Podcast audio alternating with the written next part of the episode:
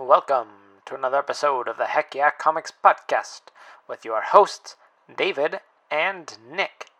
In this episode, we catch a glimpse of Black Lightning, get ready for Venom on the silver screen, watch Batman find out what evil lurks in the heart of men, and find out what Jean Grey is up to.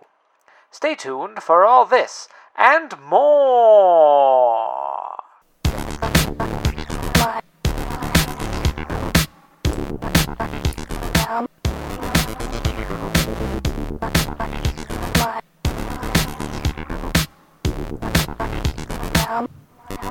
Hello, everybody, and welcome to a brand new episode of the Heck Yeah Comics Podcast. Heck yeah! I'm David Luzader. That's Nick Shermuxness. You're the studio audience, and at this point, you should be seeing the applause sign uh, going off. So wherever you're at, just start applauding Yep. uh, for this for this show. On the bus, in the subway, in the middle of a meeting with your company, while you're listening to a podcast Yeah, in the middle let's- of your meeting. Let's talk. Hey, hey, let's talk about that for a minute, uh, buddy. You're you're in the middle of a meeting. That seems important. Why are you listening to a podcast? Maybe the meeting's not so important. Maybe oh maybe you're trying to office space it. You're thinking like or George Costanza-ing. You're like I'm just gonna get fired by doing ridiculous crap, but it's not working. Or you keep getting promoted. he- he's in the process of getting fired, and that's why he's listening to a podcast because oh, he's you've already, already, getting lost fired. your job. Why is then? Why are Mhm. you in this meeting? I'm really confused as to your it's- life. It's an interesting reality that this idea lives in. Yes. Uh, Before uh, before we dig in too much, I want to shout out to my buddy Will McGilvray, who I know listens to this show. Uh, and apparently, people are trying to burrow into Nick's uh, Nick's basement apartment to, I don't know, murder him. That sounds like a lot of effort. Seriously, there is something strange going on there. Anyway, uh, probably a dog. Probably a dog. We can only hope. Uh, I got a text from my buddy Will McGilvray. Will, how you doing, buddy? He texts me out of nowhere, he just says, "Hydra Captain America is so goddamn frustrating." To which I responded, "Why's that?" He said, "All 11 issues so far of CA Steve Rogers ends with a tease that the next issue will finally reveal that he's Hydra, and then the issue comes and he's still in hiding. He's killed one guy, Jack Flag. Who cares about Jack Flag?" I said, arguably Jack Flag does, and his response was, well, he's dead, which is fair. it's fair. You can't really care about that uh, situation if you're dead. Well, um, thank you for that. Well, actually, it's not feedback for me. I, I did not write the the series. Um, I haven't been reading the series, so I can't speak from from like actually having read it. Um, but I mean, it was all leading up to Secret Empire, and Which now everybody knows he's Hydra. yeah. So I I guess was he just did he feel like it needed to happen? The reveal should have happened a lot sooner, or I get. I mean, I haven't read it either. It just sounds like they were teasing the whole time of like, oh, someone's go- someone's gonna find find out this time. Someone's gonna know he's Hydra, and then like never finding out he's Hydra. Well, I think that I mean, it's it's fine if you find it frustrating. I'm kind of a proponent of defending this particular story storyline. Um, Yeah, I've But- I, uh, yeah, I've given up like But- hating on it because I'm not reading it. So I'm like, I can't talk about it. the the few issues that I did read of the Steve Rogers comic were I thought were good, uh, and so far I other than like the art on the second issue was kind of murky, but the because we had to include the zero issue, you know, the story so far of Secret Empire I have found uh, compelling and entertaining, um, and I think that as far as like, I mean. Obviously, the book kind of has to work with the rest of Marvel's publishing schedule, and I don't know if it was always leading to Secret Empire when they first initially plotted out the book, but ultimately it needed to tell a certain story and put a lot of pieces into place so that Secret Empire could happen. And ultimately, you know, it could have been that like the if the thing is if like one superhero found out, like that would have been it. Like obviously Right, then everybody would No. that everyone would found out and his plans would have, have materialized to the extent that they did. So obviously they prolonged it, and then with the gut punch, the you know basically global level threat that he became as a result, Yeah. that ends up being more impactful than I- just like Iron Man found out and told everyone else. Right. I guess I guess the drama of that scenario is, is that nobody knows. So it's like I get why it's tempting of like, oh maybe this time somebody finds out and it goes it goes viral on the internet or whatever kids are up to these days. So Right. that's like that's what you're going to be like inclined to try to write because that is like the drama of it uh, is that nobody knows. But I get the frustration if, if that's the well they keep coming back to. Yeah, as for 17 issues, I mean, these issues came out like I, I think the storyline's been going on for like less than a year. So I mean, Mhm. 17 issues in less than a year. If you're reading them as they come out, like it's a pretty quick clip. Like it, Yeah. I don't know. I it, it wasn't personally frustrating me. I was not reading it from issue to issue, but I've enjoyed what I have read overall. Yeah. Well, this has been our random Captain America discussion before we even get into the news. And speaking of that, let's just go ahead and dive right in. Our top story today. After a disappointing summer, Humpty Dumpty has a great fall. Our first story is one that I feel like we're not going to spend a lot of time discussing, uh, but we will just kind of get the facts out there. So, as many people have heard, uh, due to a family tragedy, Zack Snyder has stepped down from directing Justice League, and Joss Whedon has been hired to take his place. Uh, just sort of the facts of the situation, very unfortunately, this is a great tragedy, and our, you know, our thoughts, our prayers, all that go out to Zack Snyder and his family. Uh, his daughter committed suicide back in March, and he tried to throw his life into this movie and and you know bury himself in work. Uh, but he has decided now that he should be spending time with his family, uh, which is the, the correct thing. Um, and and so in the midst of this tragedy, it's it's very great that Joss Whedon has has stepped up. Uh, now, just to get some facts out there before I, I'm probably going to go on a little bit a little mini rant here. Uh, for people who think that Joss Whedon is coming in at like the halfway point and is going to do all this work, uh, Joss Whedon is coming in to take over post production. So he's going to do a couple of reshoots uh, and handle some editing, but he's really just there to kind of polish up what Zack Snyder has already created. Nick, do you have anything to add before I say some things? No, uh, I mean, just ref- obviously kind of reiterating what we've already said. It's, it's a huge tragedy, totally understandable why he'd need to step away. Uh, that, but ultimately, while I was definitely interested in Zack Snyder's ultimate vision for the film, I think for the most part it will remain intact. Um, but obviously, if you're going to have someone coming up the bat for you at the 11th hour, Joss Whedon's a pretty good deal. So Yeah, yeah, and and he had been working with Joss Whedon uh, because he had had a rough cut of the film and had shown it to some studio execs, uh, and then got some notes, and then went and worked with, uh, worked with Joss Whedon to to you know get some rewrites, do some punch ups, and then they were gonna you know he was gonna go back and work with that. Uh, so Joss Whedon already had a hand in what was going on. Um, now, the, the thing that I want to talk about here, uh, which is really tragic, uh, is that Zack Snyder didn't want to say anything, which is this is his deal. He shouldn't have to say anything. However, he wanted to control the story uh, because, according to him, he knew that if the news came out that he was stepping down as director, that narratives would begin to form that he wouldn't have any control over, uh, which what that narrative is for a lot of people, for many people that I know, is when they read Zack Snyder steps down from Justice League, they got excited. They were like, "Oh, thank God!" Like, you know, there's a lot of hate on Zack Snyder, uh, for whatever your your opinions on Man of Steel and uh, and Batman v Superman is. There's a lot of hate on him. So when I know people who, when they read that headline, they got really excited, and then you know because the number of them are decent people, they felt like douchebags when they kind of got the full news. Uh, but still, people are trying to make this story about oh Zack Snyder is not directing, and one guy in this group that I'm in on Facebook posted this and was like, "Yay or nay to Joss Whedon like coming in or like taking over directing," and a lot of people's comments were, "No, that like, that's not. It doesn't matter. Like that's not the story. The story is like this tragedy has happened. Let's just allow that to like go on and like cool. Right. Joss Joss Whedon's gonna clean it up. Good good guy Joss Whedon. Great. Uh, but then there were still some people who were like, "Don't like Zack Snyder. This is great news."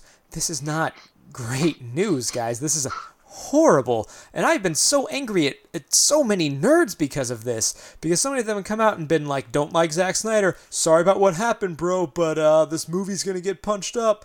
Like, you're taking a movie way too seriously. If your immediate thought was, "I don't like his movies," but stop it. You're taking it too seriously and that's Yeah. it's oh it's just been so frustrating and some of the comments like people have been saying some horrible things that i don't want to repeat but like like jokes about why his daughter killed himself having to do with his filmmaking and it's Oh my gosh.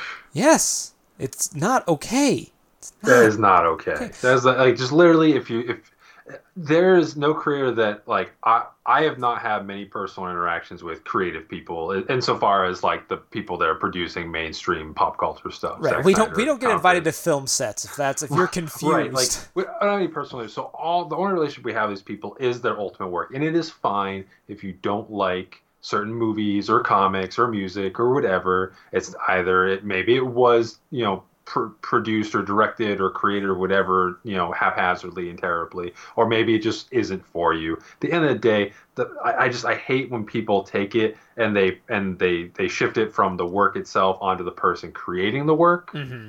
You know what I mean? Yeah, yeah, Uh, it, yeah. It's like when you hear like a, a an artist, like a musician, is like, oh, they donated a bunch of money to charity. People's comments are always like, I don't like their music, but this isn't about their music. Like, who Yeah. cares? Or it's like when people get upset when like celebrities you know go to like third world countries or something to like and they leverage their celebrity status. Like listen i'm sorry that you're not like a celebrity. I'm not a celebrity or anything. I mean i You're guess I am. i'm on this pretty crazy podcast called heck yeah comics. Don't worry about it. Um but like if i was in that position where like suddenly i had influence like my celebrity status like you know just because they became famous maybe beforehand they were very ecological or like a humanitarian or whatever, but now they have the platform to be able to use it. But a lot of people crap on them, be like, "You're an actor, you don't know anything." Like the only thing they could possibly know is acting. Yeah, yeah. it's the same with it, it- carrying that over to Zack Snyder is basically just like, like the fact that people put so much hate on the person instead of just leaving it on the work. Yeah, and regardless of your opinion of Zack Snyder, like if you l- listen to interviews with actors that he's worked with and people who've worked on sets, like the guy is a consummate professional. He uh, like people who've worked with him love working with him. Uh, that's why a number of them continue wanting to do it. Uh, and and and like no matter your opinion on the films like he does really care about these characters and he's very aware of how, what people's reactions to him and his movies and I, I do believe that you know even even if there's been some missteps in the DC cinematic universe that he is trying to craft the best one that he can. And like there's so many reports on Justice League of like him working uh, with other people to, to you know try and make a film that's going to be pleasing to a, a, a bigger audience. And I don't want to like just keep going on this because I know I, I I think I've said my piece on it and we, we've said enough. Uh, this should just be like a, a private matter. Um, but you know Don't be dicks. don't be dicks don't be dicks Don't just don't. Nerds. If you don't have anything nice to say, don't say it. nerds can be real toxic and i and i have had my days i've stepped i used to be a lot worse about this stuff than i am now and i think i've gained some perspective uh, but we're just gonna move on to our next news story now and uh, and that is that tom hardy will be playing venom in an upcoming venom film uh, with Ruben Fleischer. Fle- I don't know this guy. Fleischer. Flesher. Flesher. Uh, Ruben Fleischer, whatever, to uh, possibly direct. That part, I guess, has not been uh, figured out. Anyway, this report is coming from Variety, so you know it's legit if they're reporting on this stuff. Uh, Scott Rosenberg and Jeff Pinkner will write the script for Venom uh, with a bunch of producers who have produced other Sony pictures. Venom's coming to film. Well, obviously, a Venom film has been in the work for a long time, um, and I just feel like this is one of those movies that, like, sure they got like a big name actor like Tom Hardy on board, and I maybe have seen a Ruben Flesher film or production. Oh, apparently he did uh, Zombieland. I was trying to look up what. Yeah. Gangster Squad. And apparently he's listed as Zombieland 2, even though it hasn't happened yet. Um, uh, he's worked with uh, who's the guy that did the Facebook movie? Who's Uh, Lex Luthor? Eric- Why can't I think of his name? Jesse Eisenberg. The name is literally in front of me, and I could I wasn't paying attention. Anyway, that's not important. Um, I feel like it's one of those movies that was just like it's gonna like it seems like it's hitting the fast track all of a sudden, and then kind of like the Gambit movie, like Ruben, eh, let's say Ruben is officially attached, like he's gonna then drop out, and then so and so is gonna attach, and then so and so is gonna drop out, and Top's gonna be like, I'm still here, uh, and then maybe Tom Hardy will probably. Finish. I don't mean to like be pessimistic about it. It's just kind of how these things go. It just feels like kind of this movie that like it's not to say that Venom isn't or cannot be a cool character. Um, it's just that like I don't think that anyone's really clamoring for a Venom solo movie, especially because and this is obviously pure speculation. Like how much of this is truly going to tie into the Spider-Man comics? Now, Right. it's not impossible to do a Venom movie without Spider-Man. You could do a movie that's simply a guy with an alien parasite attached to his body, wreaking havoc and stuff, and it doesn't have to have anything to do with Spider-Man. I feel like that does a disservice to the overall mythology. Um, but it's possible, and it could even potentially be if you kind of separate any preconceived notions you had, a good film. Yeah, and we'll talk a little bit more about this idea of a villain-led film here in a bit. Uh, but right now we're kind of getting bare bare news on this, so I don't really know like what to expect. I also I like Tom Hardy, uh, but if we're doing Eddie Brock, which I think uh, is what is said that this this is supposed to be an Eddie Brock Venom, uh, I, I guess just in my head that it doesn't scream. He doesn't scream Eddie Brock to me. I don't know what actor would. I haven't spent a lot of time thinking about it. Uh, but this is definitely a little bit of like who's popular? Tom Hardy. Uh, they I- they took our J.K. Simmons. We'll take their Bane. Um, that's actually kind of funny. Uh, if anything, I actually agree on Tom Hardy to an extent, and the fact that he can he cuts an imposing figure, and Eddie Brock like Venom always gets portrayed as this giant hulking beast, but in reality, like he wasn't usually like it wasn't usually the symbiote sort of um, pulling the what am I trying to say the, the the load as far as like creating that um, big physique. That was Eddie Brock. Like he was just a big stocky dude. Yeah. Uh, and then the Venom suit was overlaid that. So the Venom suit was always thin. Uh, it was just Eddie Brock that was big. And then along the way, they got people that weren't as big as Eddie Brock, and so they compensated. That, that was the word I was looking for. Yeah, Um, yeah they, they made they be, made it so like part of the suit is always that you're gonna fit this certain size dimension. Right.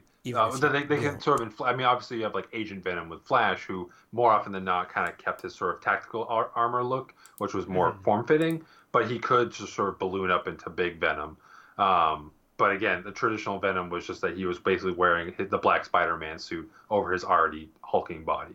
Mhm. Um, so, and I think that's something that Tom Hardy, just in pure physique, could pull off. And I mean, he's a good actor. I think he'll.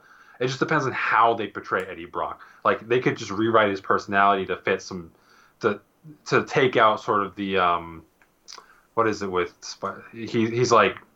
He hates Peter Parker, or he hates Peter Parker and Spider, or he. I think he mostly he hates Peter Parker, but he also hates Spider-Man, but specifically Peter Parker because he felt like Peter Parker, I think, was like showing him up at the Daily Bugle, Mhm. um, and then Spider-Man because I think Spider-Man did something that kind of screwed up his day.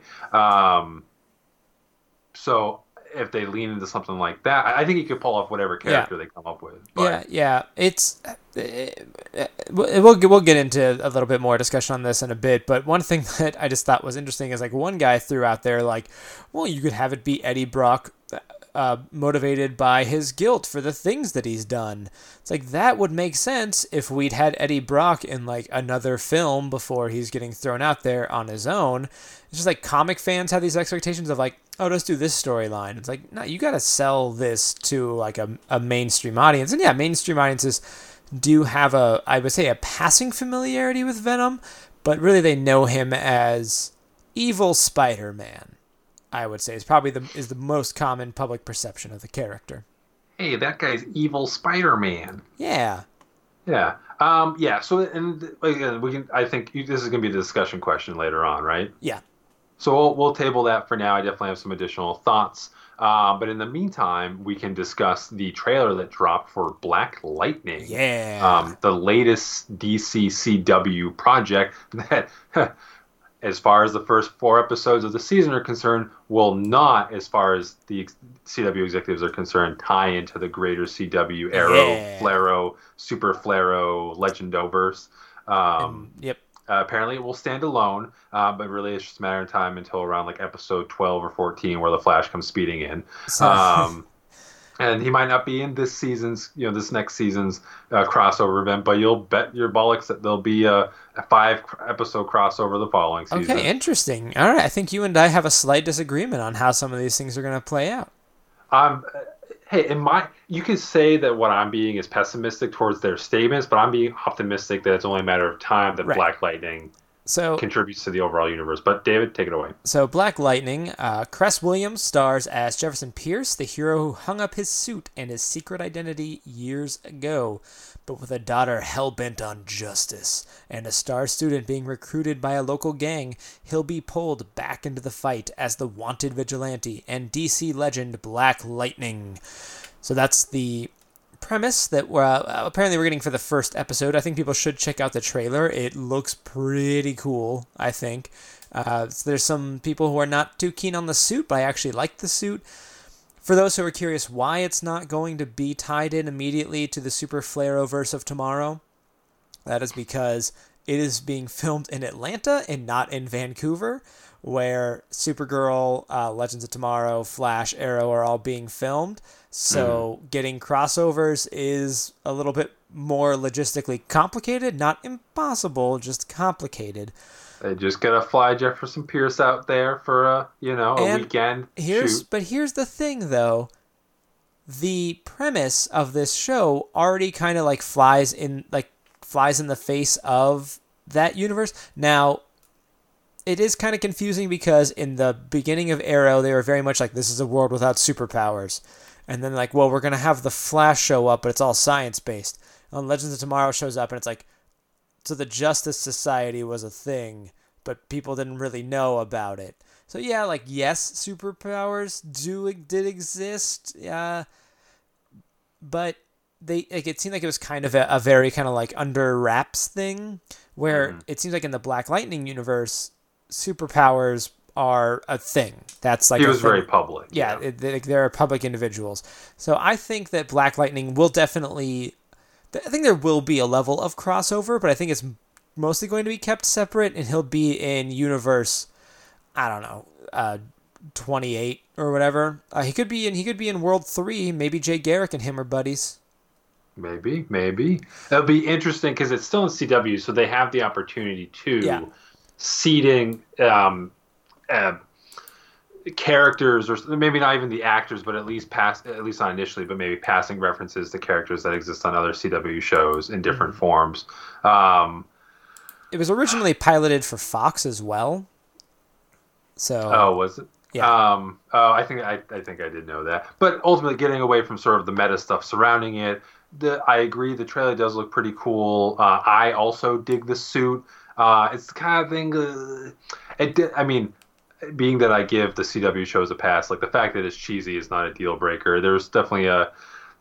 It's definitely got that CW flair. What's kind of nice about it is that it does feature the protagonist as a you know, a, a- basically a middle-aged man, you know, quote unquote, past his prime, you know, as a as a family man on a C a channel, the CW channel, which typically gears towards young twenty-something, like hot. Let's say that the guy playing Joseph Pierce isn't hot or anything, you know what I mean, but just that it usually gears towards like twenty-something, you know, hot bods doing the whatever. Though it does Yeah, look yeah. like there's a hint that his daughter, who does have superpowers in the comics, is also going to be playing a major role as far as how she comes into focus. Um, Mm-hmm. Yeah, I- so I really like- cool. Yeah, I really like that. Uh, the, first of all, we're getting a, a hero of color, uh, is really great, and I, I do like that whole family aspect too, where like you said, he's not just like a, a twenty year old uh, who's throwing on the suit, like that's behind him. Like there's going to be a, a different level of drama than we've seen in these CW shows, where yes, like family has always played a part, but we haven't gotten that from a parental perspective.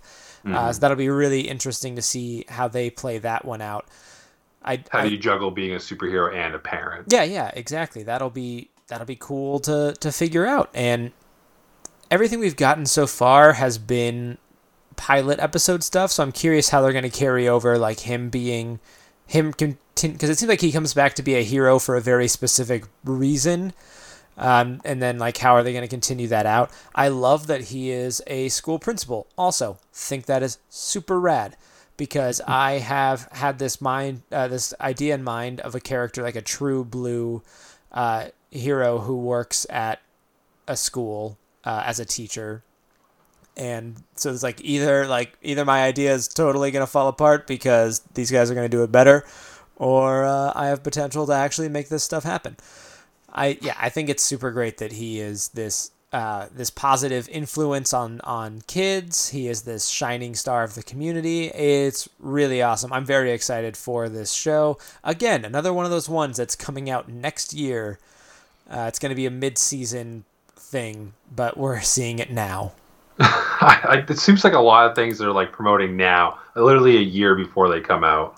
Yeah, um, it's ridiculous. Um, I will say, I always, I've always loved the mixed messages of superhero comics, and I, especially with this one being on point, that you know he's a principal, like as a principal, like you try to minimize conflict, uh, and certainly not escalate to violent conflict. But when he's not being a principal, he goes out and he's punching the shit out of people. Yeah. Uh, I mean, and that's using him as a reference. Like I know, like uh, any superhero basically is sort of like I'm a good guy, and like we don't want conflict, but uh, I'm gonna punch the crap out of you until you stop. Yeah, love it.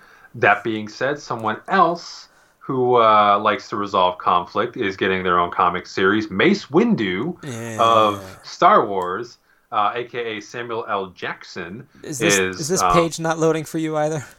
What page? Oh, I didn't oh. even open it. Okay. Um, um, anyway, Mace Windu of, of Star Wars of the of the episodes one through three um, is now going to be featured in his own prequel comic for Marvel Star Wars. Um, Samuel L. Jackson has nothing to do with it other than his likeness. Yes. Um, but it will be featuring Mace Windu on an adventure. Yeah. That's so, why I probably should have opened up the article. It's cool. I I don't know what happened. The page was not loading for me. If it loads for you, great. So I don't know if there is a writer and artist attached to this. Uh, if there will is. be written by Matt Owens and drawn by Denys Cowan, which Denys Cowan's is a comics classic. He's not sweet. So he's not just a newbie. Now this isn't exactly following like the the young days of Mace Windu. It's Mace Windu during the Clone Wars, which to me is actually really disappointing where yeah, I not to say you can't tell like an interesting story in that war scenario, but go back, show us his training, show us him as like a young young kid on whatever planet he's on and like being discovered as a force user. Like there's so many more interesting stories you can tell than like uh yeah, he's in war and he's fighting. Right, like they could they could have tackled I agree, not repeating what you just said. Um, I mean, there's certainly still interesting to, to talk you know, that they could do within that time period, but in a sense, it feels like the Clone Wars have been done to death. Let's see something else. Mm-hmm. Um, exactly. But yeah. Yeah. I actually still want to pick up more of the Poe Dameron series. I fell off on that one after a couple of issues, but just because there's so many things to read, guys. And speaking of things to read, we are going to get to our reviews just after this message.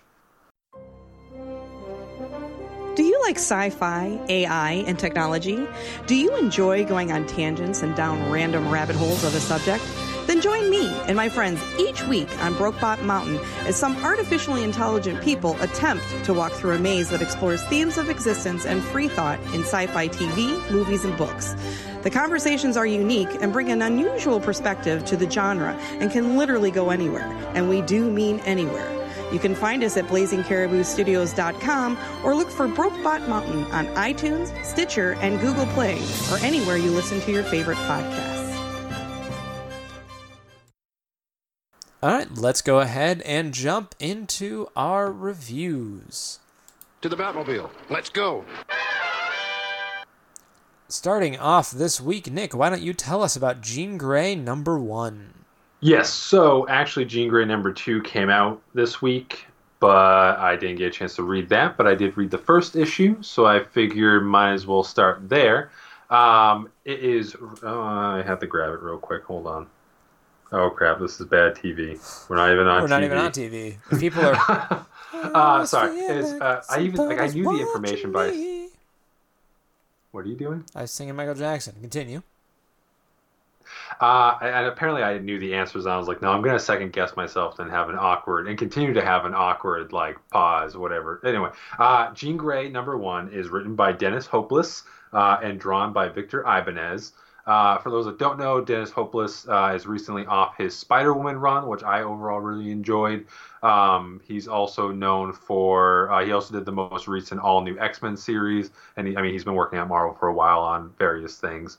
Uh, and Victor Ibanez, I, I feel like I've probably saw him on stuff beforehand, but he I feel like he really came into his own as an artist on the handful of issues he did on Extraordinary X Men, and now here he is launching his own book with Dennis Hopeless, Jean Grey.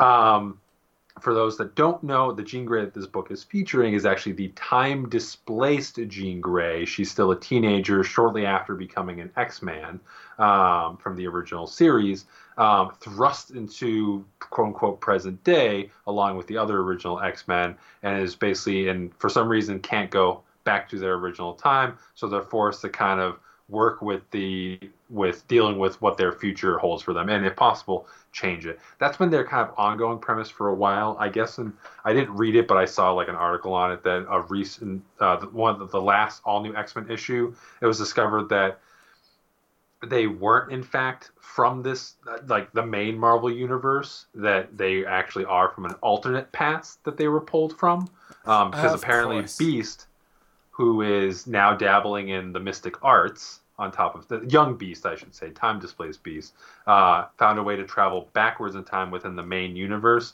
and found that they were there just existing fine as teenagers in the past. So they're basically stuck in the present because they don't know what reality they came from. I think is what has changed. They still refer to them as time displaced so i feel like that's something what they, they did to kind of throw under the radar to explain away why we haven't sent them back yet um, but I don't know. Maybe they'll figure it out eventually. Anyway, this is actually Jean Grey's first solo book, and how did it measure up? Overall, here's the thing: I liked it, and I didn't like it at all. Okay. I liked, I, right? Is that weird? That is I weird, liked, but I'm I curious. liked the art. Uh, Victor does a very good job. Um, characters are very expressive. The panel layouts are really nice. The um, the color work by uh, J. David Ramos is also like I think it really works for the book. And Dennis Hopeless' writing was very witty. I mean, other than obviously you can go back and read the '60s era's Young Jean Grey, but I'm sure that's it's not really like she's not going to sound that way in a modern context. So he's writing a very spunky uh, Jean Grey, uh, very modern Jean Grey. Because I mean, if you think about it, if she was a teenager, she was probably only a teenager like 16 years ago or something like that in comic time. Really, not that much time. Um, as far as like cultural, like how a, a young person might act. Um, but anyway, a big focus of this book is that she she's not the Jean Grey that died. She's not the Jean Grey that became Phoenix. She's not the Jean Grey that Scott cheated on with Emma Frost. Um, she's she kind of is a blank slate and is, is is does not want to repeat the same mistakes or the same tribulations that older Jean did. Wait, Um, hold on. Sorry, I know this is going back a little bit here, but you said these are from a different universe. Yes.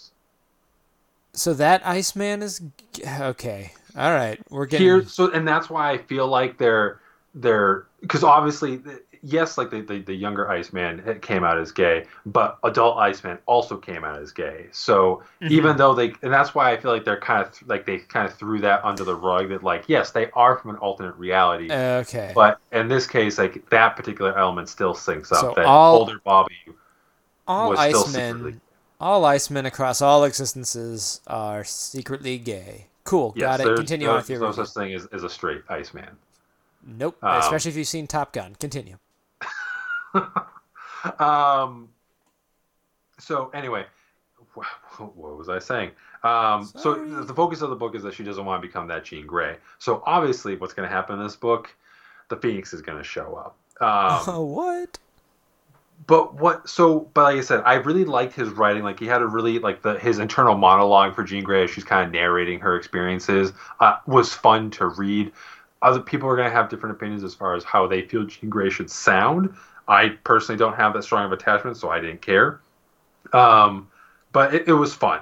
The issue was fun. The problem is, is that it wasted ninety percent of the issue actually really the whole issue on um, a prototypical superhero fight, and then like at the end was like, and the Phoenix coming.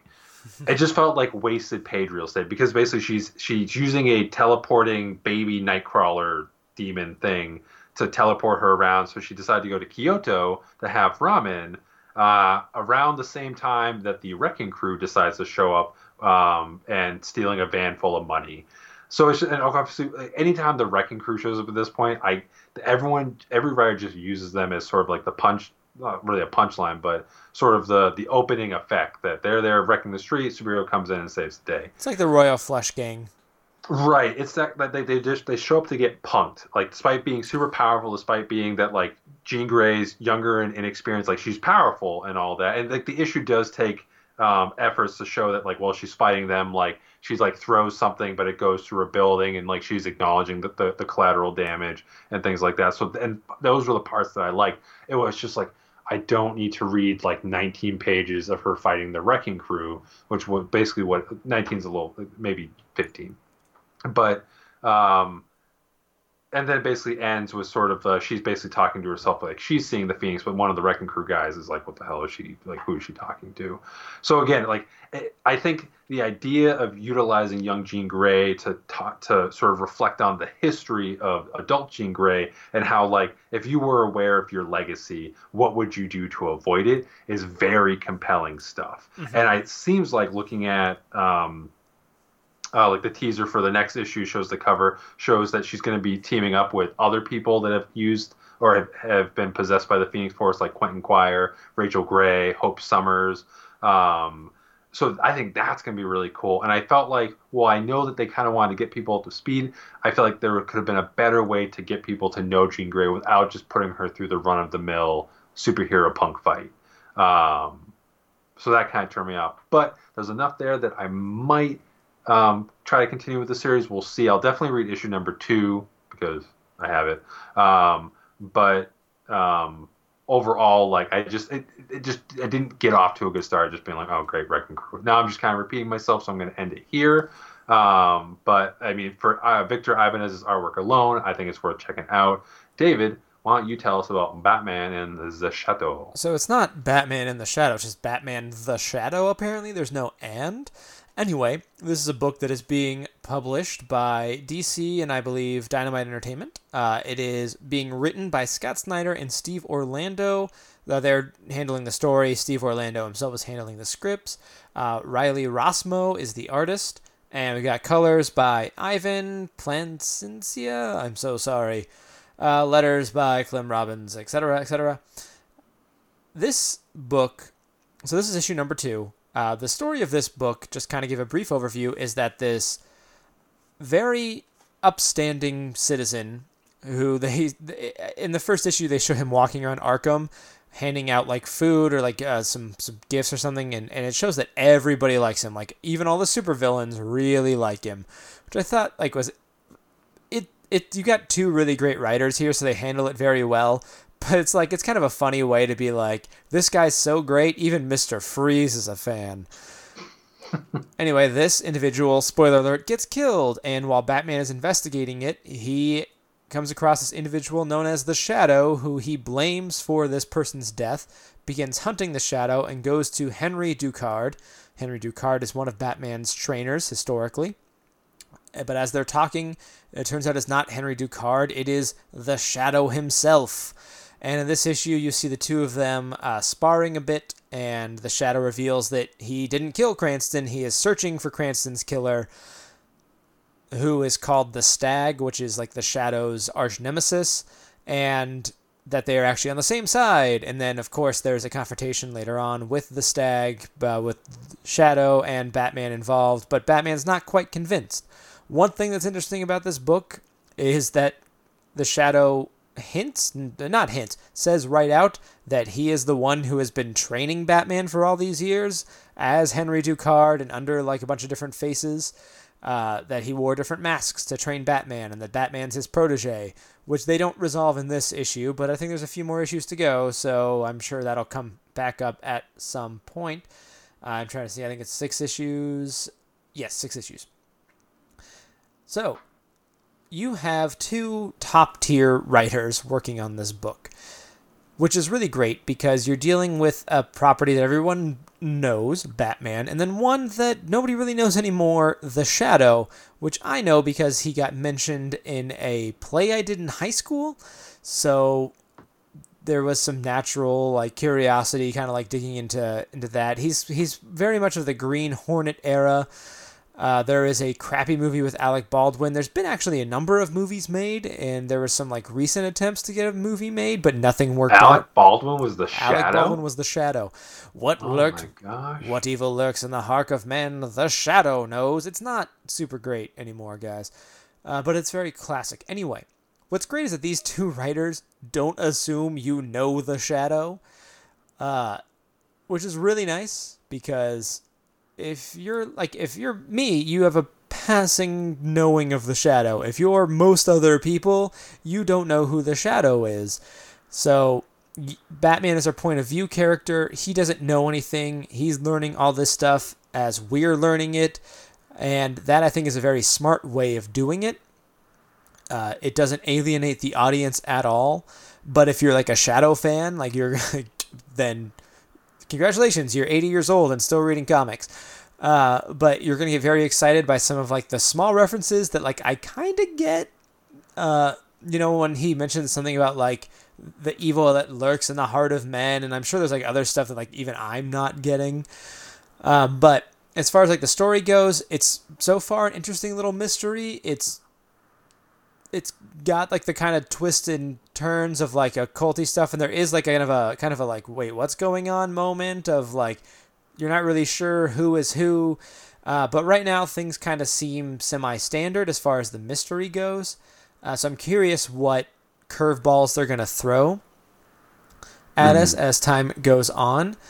Uh, Riley Rossmo is a great artist. Uh, and the the work here is really really well done.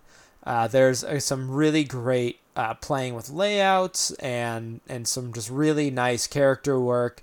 Uh, they like the shadow has just it's just this like really thin uh like kind of like it like the name is perfect for the way that the character is portrayed here like has this like red scarf that's like very much like spawn's cape kind of thing like it's always floating off panel like it, it's seemingly this endless shape that that is following him. Uh it like it gives this really great sense of mystery to the character. Uh i really enjoy the representation of the stag is this this just this very mysterious force uh, that is also like intimidating. Uh, Batman is of course wearing the latest Batman suit because you know even though it's not really in continuity, they're still going to grab the latest Batman. So everything in this book looks really great. I say it's a really solid book overall. I'm excited to see how this continues to shape up. Um, the story is not amazing. It's not so far nothing has been presented that's that's like really shaken up the status quo, but you have two really strong writers working on it, so it it boosts it up uh, in quite a bit. They're they're handling things really well, and I'm sure there's going to be more to this mystery as time goes on that will make this far more entertaining. If they throw in more of of sort of the uh, the the twists that that this that came in this issue in small ways, then there's going to be some really great stuff to come, and I'm probably going to uh, keep up with Nick dropping things. That was a complete accident. The other ones have always been on purpose. Oh, so you, you admit that you purposely make noise. Okay, cool. Cool. Now we know, people. Now we know. Anyway, I'll probably continue talking about this book, uh, not issue by issue, but we'll check in maybe on uh, two more issues and then see how things wrap up. But so far, I'm really enjoying it. Excellent. Now, Nick and I do not have a book that we both read, so we're going to discuss some things. It's over 9,000! This is the absolute worst sound clip in the world. I don't know what I was thinking when I created it, but we're sticking with it because Wait, I have did- not. when taken you created, time. are you saying that's you? No, no, no. I mashed up two clips together. Nerd rage. Yeah, it's not it's not great. I'm aware, guys. I just want you to know. Uh, but anyway, our discussion this week is we're just going to talk about can you make a villain-led film, specifically a villain led superhero film, and continue doing justice to that character. Uh, I would say probably two points here. You know, Venom is coming out. That's kind of the impetus for this. But people were also really clamoring for a Loki movie for a while, which I think is uh, is not going to happen at this point. Mm. But that was one thing people really wanted. To start things off here, I think villain movies are not really an easy thing to pull off because you're going to end up making the villain the hero and that's not what people want. They, they want to see like their villains being bad guys. And yes there are times where venom has been a hero in the past but that's typically to like take on carnage. So unless we want to introduce carnage at the same time and one guy too was like i want a carnage movie. It's like no you don't. You want a movie where carnage is being like a, a psychopath but that's like that's just going to be like murder porn. We don't want to watch that as an audience. Right. Even they did like a weird Carnage Saw type movie. Um, but you're right in the sense that like the problem is is that you can make a movie about a villain, but either a the villain wins in the end and you don't want that, or the villain loses. What should be obviously when it comes to sort of like a moral balancing act of good versus evil, you want like the villain's supposed to be the evil. He's an antagonist. He needs to ultimately lose. Um, and at least when it, and that you know obviously there's been some great works of fiction but movies books whatever the featuring you know less than altruistic characters that have achieved or not achieved certain goals in the narratives and they're very compelling stuff. I feel like in the sense that well you know comic books and super or specifically superhero comic books can be very um um, complex, there is still that sort of black and white morality to it, where like when it comes to Spider-Man versus Venom, Venom should always lose. He might get the upper hand sometimes. It might be a prolonged engagement, but at the end of it, he should lose. yeah and um, uh, go yeah. ahead go ahead continue. continue. Well, I was gonna say, looking at recent examples, like let's take it like look at the Deadpool film, where the Deadpool film, uh, you know, Deadpool is a hero. People really enjoyed the Deadpool film, but if you look at it, like they had to make it so like Wade Wilson before the whole surgery thing was a really great upstanding guy. You know, he's part of this group of mercenary sort of people, but like he takes these like really nice cases of like where the girl is being stalked by this guy. And so goes and handles that. And then like ultimately what is the movie about? It's him saving the girl. It, they they make it they handled everything really really well. Uh, because they had the right comedic elements there, but like it, it was a fairly typical story. You know, they didn't they didn't really like they they did make him a little more morally gray where he's not saving uh, you know, he's not saving a bus full of orphans, but he's still like saving somebody. He's still being like very heroic. And uh, you know, I think that that all worked very well, but like when it comes to a Venom film, like what what are the stakes there going to be? Is it going to be like whether or not he's going to rob that bank? like I think comics you can you can have villain books where they're being villains because that's kind of like a, a fantasy thing. Like for six issues, yeah, I'll read about a villain doing villainy things. Like that's interesting, fun to take a break. I think big blockbuster movie though, you can't really do that. Right. I mean, you, again, you can, but it's sort of like without, like, in some cases, really seriously reworking the character. Like, is Venom like when I try to think of Venom in the comics? Venom definitely has his fans, and I haven't read a whole lot of his, especially his original appearances, where I would think they would want to pull influence from.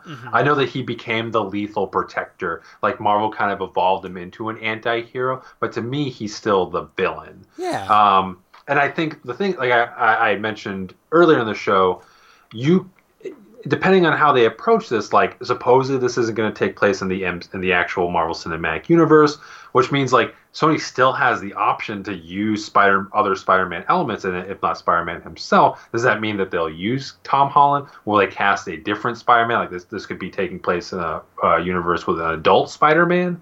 Um, you know, and if you but if you put Spider-Man into that world and you make him an element of the film, then again, Venom's still the villain. If Yeah. you rework it into a way where it's just Eddie Brock, just Venom, that there's no Spider-Man connection, and just happens to want a spider thing on on his chest uh, and have Spidey powers. Um, there's probably a way to do it, and it could still be compelling stuff. But then it's it's sort of taking elements from the mythology and making your own thing versus like doing a faithful adaptation of a character. Yeah, which which uh, I think we're in agreement that you that that's not necessarily a bad route to take. But when you say like, oh, we're gonna do a Venom movie, like people have expectations of that. Uh, I think it's especially difficult to do where if they have no previous, yeah, like like you said, like they have no previous entry into this franchise, into these films. It's like how do you then justify? Yeah, th- this character and what they're doing, like how do you have Eddie Brock decide? Like maybe they do kind of do the thing where it's like, oh, I wish I was a superhero, and oh, the symbiote's gonna give me powers, but it's also kind of like warping my mind. So I'm also kind of like a, it's it gets complicated. I, I just I, mm-hmm. I don't see them like doing I just don't see a way they can really do it where it's not like and Venom saves the day and Venom's a good guy.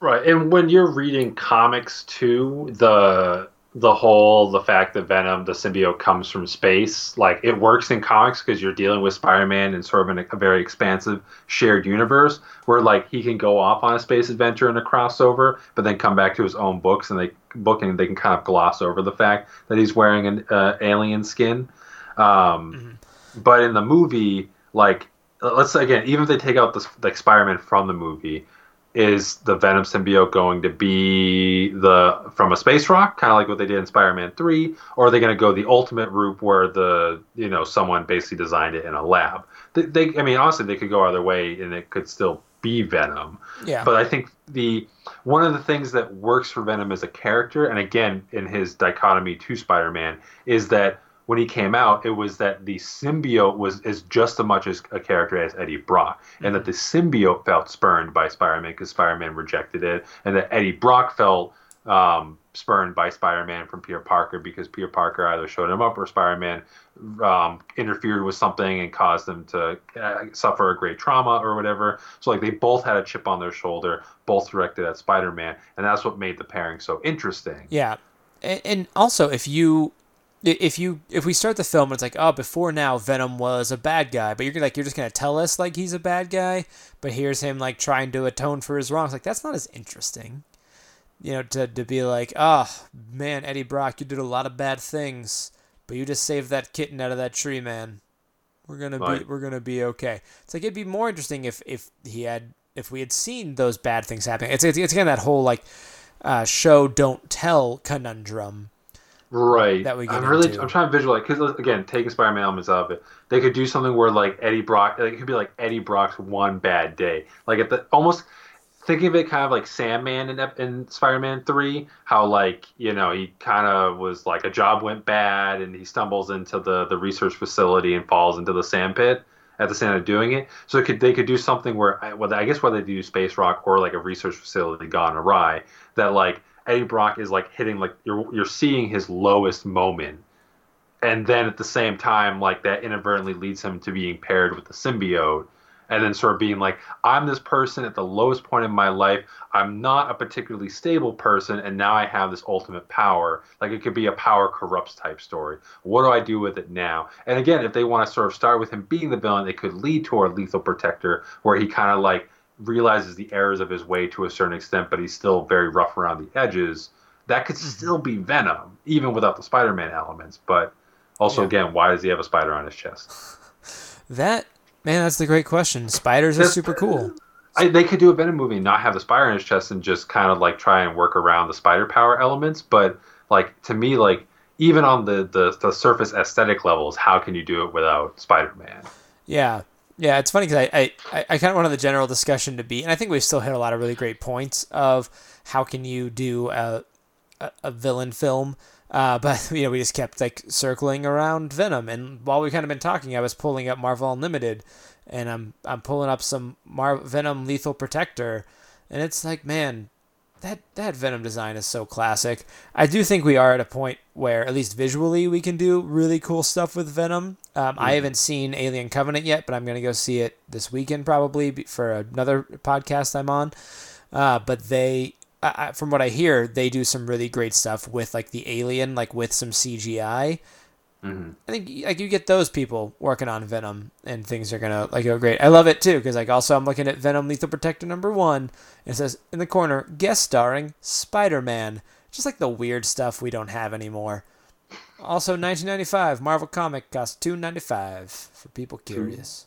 two ninety five. Oh, only five cents more than most, or four cents less, I should say, Than most DC books? Most comic. Well, actually, most comics are like four bucks now. Um, yeah, sort of moving away from the Venom train, doing Venom like uh, Venom. I can't escape it. So let's Um, not talk about Venom villain- anymore. Anyway, about Venom. for villain centric um, uh, plots, films, whatever. You know, Suicide Squad is a prime example. Here's supposed to be the baddest of the bads, and Ooh, this like is a good example, obviously yeah. In the real world, like I mean, okay, no, there's actually very real examples of just like, in my opinion, downright evil in the world. But there's obviously a lot of like gray areas and why people might do things that are considered bad by society, if not just bad by human nature. Um, but obviously that it's so complex and it's a gray area and people have different layers yada yada yada you know but again like you're dealing with these people that should be irredeemable and then they again they made them anti-heroes that like yeah they're like crazy psychopaths and they've all Yeah. probably killed innocent people but now you got to root for them because they're dealing with a bigger problem the end of the world They kind of like, and they kind of like coerced things a bit, where it's like, oh, you got that bomb in your neck.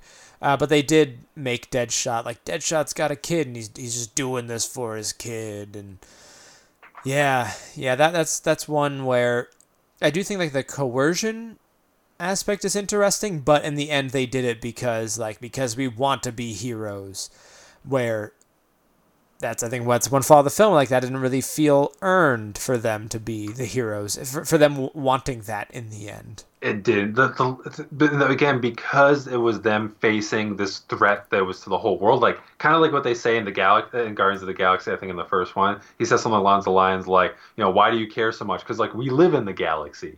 Like we need to stop this because we live here, and that would, you know, on a selfish perspective, that would screw us up too. Yeah, I think they could So- have they, they could have if they yeah if they'd made it a much more contained thing in Suicide Squad, it maybe would have felt a little more realistic It should have been or th- better it story. Like like like what not not to do a DC Marvel comparison, but it should have been a superhero political thriller like Winter Soldier in the sense that you have a handful of villains that are being coerced into doing something that ultimately benefits society at large, but it's not dealing with a world-ending crisis threat. That it's dealing with some sort of political subterfuge. They have to sneak into a foreign country or something and do bad stuff. Yeah. Um, or, or I mean, like it's not like again, not to get super like real, but it's not like the United States hasn't done like pretty shady and shitty stuff behind the scenes, if not overtly. So like the idea that like we would send in a tactical response team of evil villains to to do our bidding, like also wouldn't be out of the realm possible. Like it should have been, in my opinion, a different.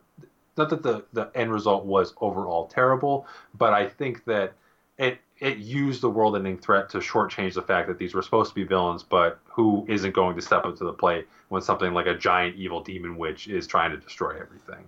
Exactly. Well, we want to hear what you have to say about villain movies and their potential. You can send your thoughts to heckyeahcomics at gmail.com. Before we get going, though, we have to ask ourselves a very important question. You boys aren't nerds, are you? Absolutely, we are a pair of nerds, and we're going to recommend some stuff that might be nerdy, might not be. Nick, what do you have to recommend? I am going to recommend whatever it is that you're going to recommend. I'm already disappointed with you so much. Uh, man, I've been so crazy busy lately. Let me see what even I have to potentially recommend to all you wonderful people out there. Oh, you know, I will recommend uh, that is now on Netflix is Unbreakable Kimmy Schmidt season three. That just hit Netflix. I am a, a fan of that show quite a bit. It is fun. It's funny. It's not you know, it's it's maybe not the funniest show in the world, but it's super enjoyable. I think the cast of characters are uh, are very zany in a really great way. Everyone inter- interacts really well. They kind of explore the relationships a little bit more. Uh, I thought some of the storylines weren't as effective. There wasn't really like a, a cohesive story as there has been in past seasons. It's been, a lot more episodic this time, but I still laughed a lot. So I don't know why I do that a lot with stuff when, I, when I'm like, oh yeah, this show, it's really funny. It's not the funniest thing out there. It's like, why can't I just say like it's funny? Go watch it, enjoy it. Anyway, Unbreakable Kimmy Schmidt season three.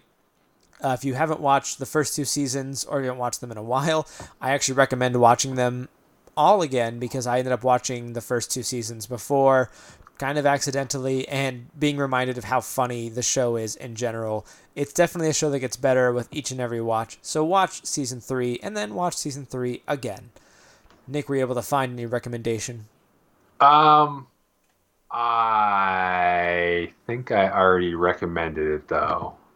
Just throw Back it, on throw it episode there. 50. Oh, wait, no, maybe I didn't. Uh, okay, I am going to recommend a book that I haven't read in a while, but I really liked when I did. It's called Avengers Red Zone. It was an arc during Geoff Johns' unfortunately brief Avengers run. Geoff way, Johns way, way wrote Avengers? Geoff Johns wrote Avengers. He started with an arc called World Trust, um, and uh, this may have been cons- this might be considered the second arc uh, if I remember correctly. Um, this was one of the first introductions to my one of my favorite artists, who unfortunately rushes a lot of his artwork now because of scheduling. But Olivier Coipel. Um, who actually came around um, or be- became noticed on DC's uh, Legion books or Legion of superhero books, um, like Legion Lost. Uh, but anyway, he also jumped to. I think it's actually probably about the point where he jumped to Marvel. Um, and anyway, he did the Red Zone arc with Geoff Johns, and it's a great story. I'm now flipping through it again and getting my goosebumps. Specifically, the thing that always sets me off with this particular arc is that it's good. It's basically about a terrorist attack on Mount Rushmore. Um, like a basically some sort of like weird red gas thing is like flooding the area, and people are getting sick and dying, and um, but the first issue basically starts with the the human perspective as a, a family visiting Mount Rushmore uh, as they notice that like this death cloud's coming down the mountain um, and then you know they're racing it. Like it's it's chaos. Like it's not it's it's more like it's it's really like unfortunate obviously compared to like the, some of the absolute terrible stuff that happens in the real world but it's compelling as you're watching this family being torn apart because of this disaster um, but then obviously the Avengers, like medics swoop in, and then the Avengers swoop in. And just when I was reading it, probably 10 years ago at this point,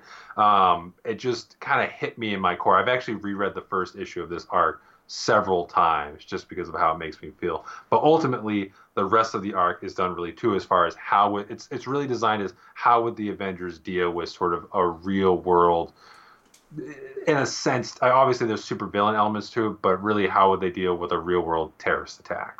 Um, right. And I have no idea how to deal with a real world terrorist attack, so I'm certainly not an expert, but I felt like the book did a really good job. And as far as I could tell, did a really good job with handling the characters' personalities and how they would interact. So if you do get a chance, you might want to read the first arc in Geoff Johns' run, but honestly, you could probably start with Avengers Red Zone and not be lost.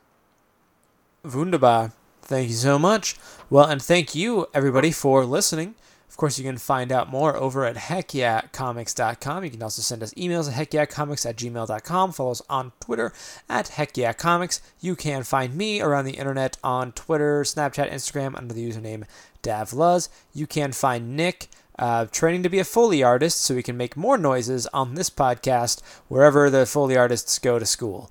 What's a Foley artist? Foley artistry, they're the people who make sound effects for movies. I'd be pretty good at that. Eh, you'd be terrible. Uh, anyway, I love Foley artistry. We can talk about it later. You can, of course, find us here next week. Same heck yeah time, same heck yeah channel. Until then, goodbye.